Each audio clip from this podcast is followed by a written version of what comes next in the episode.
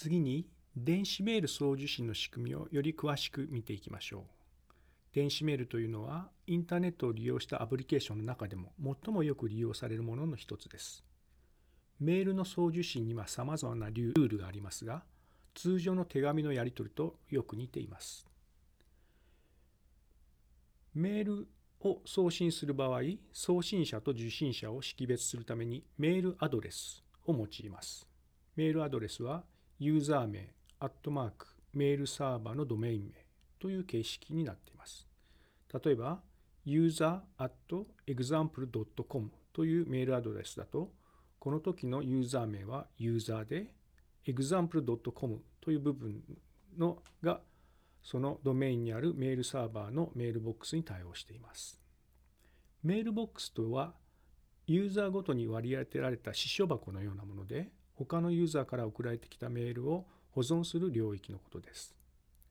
メールボックスには受信容量の制限があります。サイズの大きいファイルを大量にやり取りすると制限に引っかかって受信できなくなる場合もあります。メールサーバーの役割はどんなものでしょうか？メールサーバーにはメールアプリケーションがインストールされています。メール送信用の SMTP ユーザーにメールを配布する POP や IMP、IMAP といったプロトコルを使ってメールサービスを提供します。通常1台のメールサーバーでは複数のユーザーが管理されています。ユーザーをアカウントと呼び、アカウントごとにメールアドレスとメールボックスを管理しています。メールソフトと呼ばれるものがあります。クライアントのパソコンにインストールして利用するソフトウェアのことです。メーラーとも呼ばれています。例えば、アウトルックなどがその代表的な例になります。メールの分類や整理をするホルダー、ホルダー内のメールの一覧、一覧から選択したメールの内容などが表示されます。受信したメールの送信元や題名などから自動的にフォルダに振り分ける機能や検索、並び替え、署名などの機能が提供されています。一つのメールソフトで複数のメールアカウントを管理することもできます。一般には次のようなウェブメールが利用されていると思います。例えば Google による Gmail や Yahoo メール、Outlook.com などメールの容量制限はあるものの無料で利用できるウェブメールサービスがあります。ウェブメールサービスは、えー、クラウドコンピューティングにおける service as a sof software as a service の、えー、一つという位置づけになります。ウェブメールはブラウザであればメールソフトがインストールされなくてもメールを閲覧することができます。例えば Android や iOS ではウェブメールを閲覧するための専用アプリがありますが、これらはメーラーでなく閲覧アプリです。メーラーをパソコンにインストールして使用する場合、メールデータをそのパソコンに保持してメールサーバーから削除した場合、他のパソコンからはそのメールデータを参照できません。一方、ウェブメールを使う場合、データはウェブ上のメールサーバーに保存されております。アカウント情報を使ってログインすれば、パソコンやスマートフォンなど複数のデバイスからアクセスするすることができます。Gmail というのはこの代表的な例で HTML のメールとして、え、機能しています。メールは通常テキストデータのやり取りを行いますが、え、テキストデータというのは文字だけを行う情報、扱う情報のことです。メールソフトを使うとテキストデータだけではなく画像やさまざまなファイルを添付して相手に送ることもできます。この時、ファイルの情報は一度テキストデータに変換されます。相手のパソコンに届くまでは画像ではなく文字列情報として表現されています。では、SMTP と呼ばれるメールのプロトコルの動作の流れを見ていきましょう。ユーザーがメールを送るとき、メールソフトにメールの宛先、題名、本文を入力してメール送信ボタンを押します。この時送信されたメールはメールサーバーへ送られます。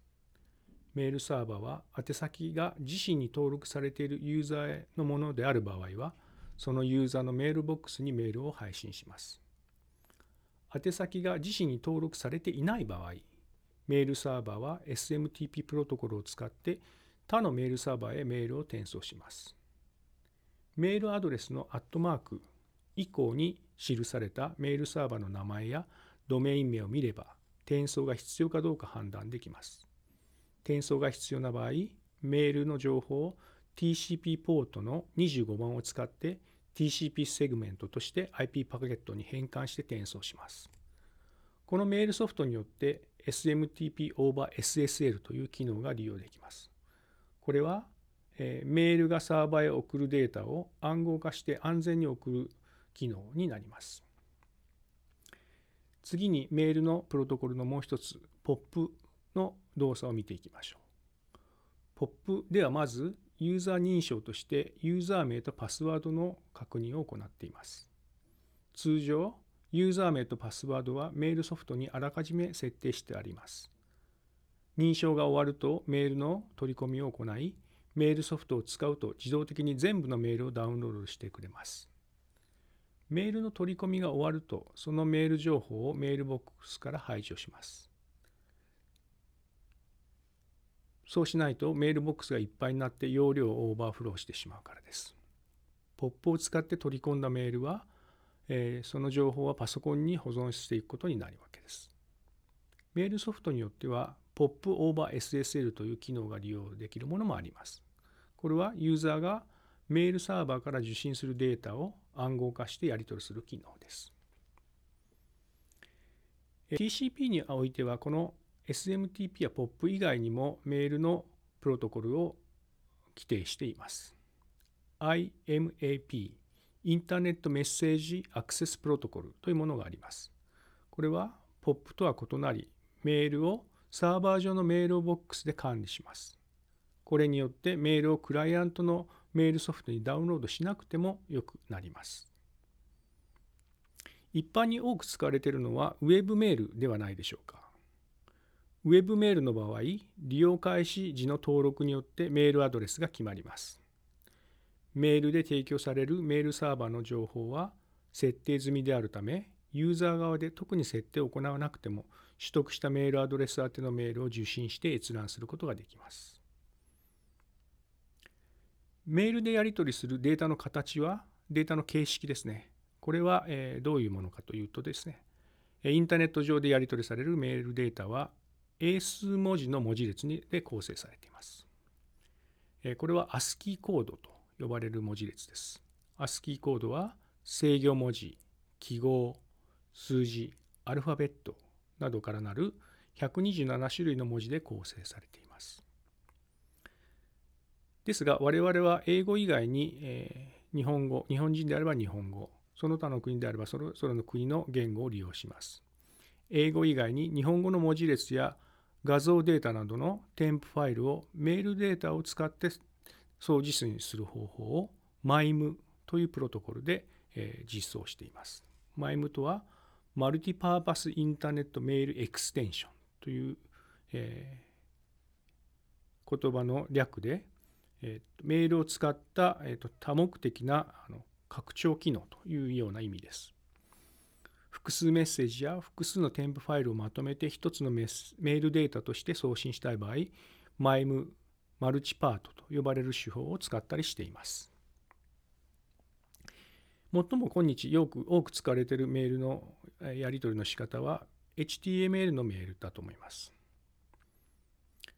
メール文章はもともとテキスト形式で文字列だけが扱えます。MIME によってメール本部を HTML 形式で記述したメールも最近よく使われるようになっています。HTML メールとも呼ばれています。HTML メールに対応したメーラーでは、ブラウザを使ってウェブページを閲覧するようにメール本文を表示できます。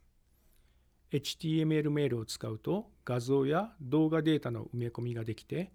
文字列の大きさ、色、フォントなどを自由に組み合わせて高い表現力のメールを生成することができます。現在はほとんどのメーラーで HTML メールに対応しており、企業からの広告のダイレクトメールなどに広く利用されています。